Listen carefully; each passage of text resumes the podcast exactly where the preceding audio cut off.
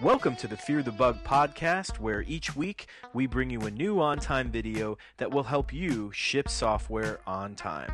Who's working on what? It's the product's design. With Axel You're shipping software on time. Stressed out? Yo, everything will be fine. Axosoft. Shipping software In OnTime, when you want to control your users and their security, you're going to want to go to the Manage Users window, which you can find by clicking this icon right here.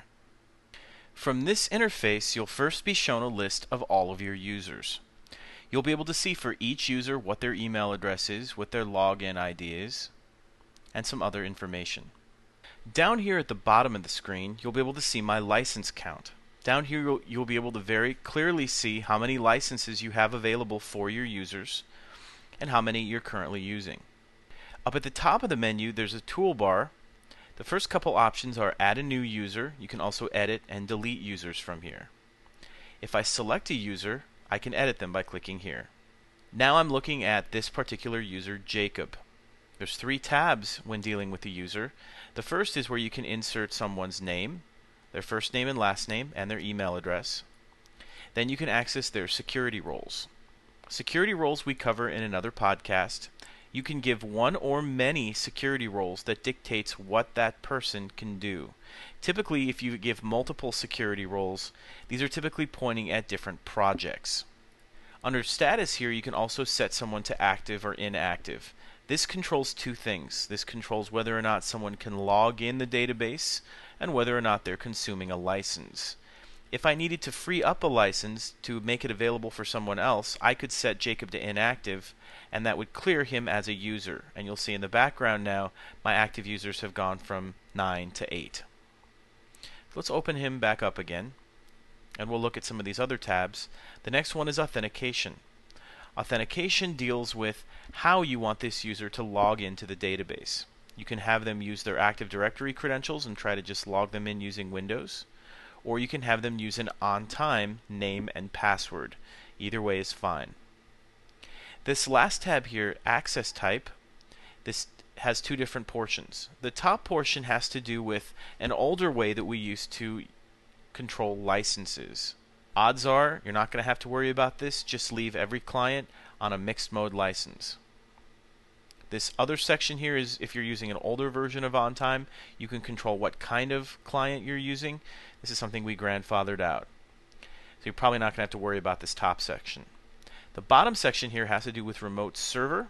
If you have remote server licenses, then you can allow people or force them or do not allow them to use remote server. And again, if you have remote server, you'll know which users you want to set this up for.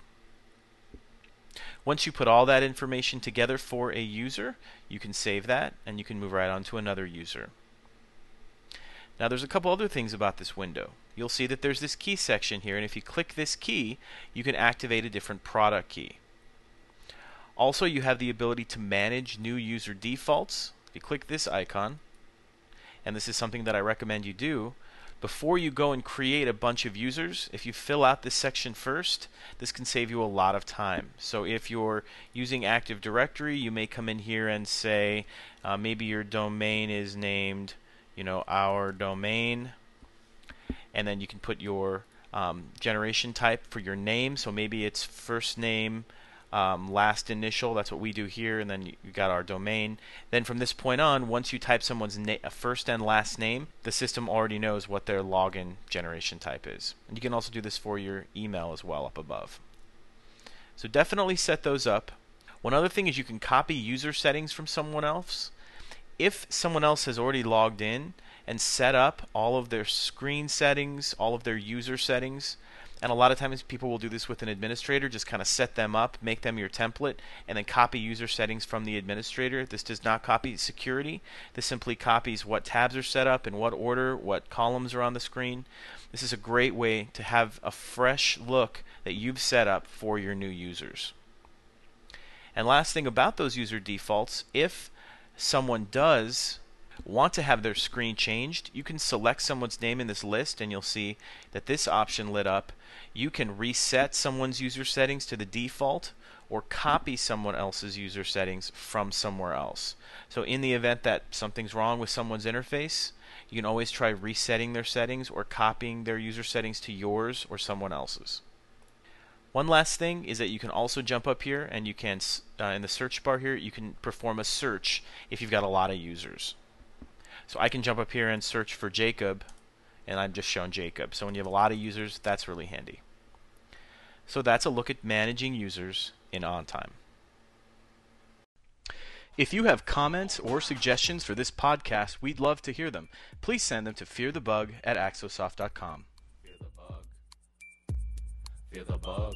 Fear the bug, y'all. Fear the bug. Fear the bug, y'all. Fear the bug. Fear the bug, y'all. Fear the bug. pela bola.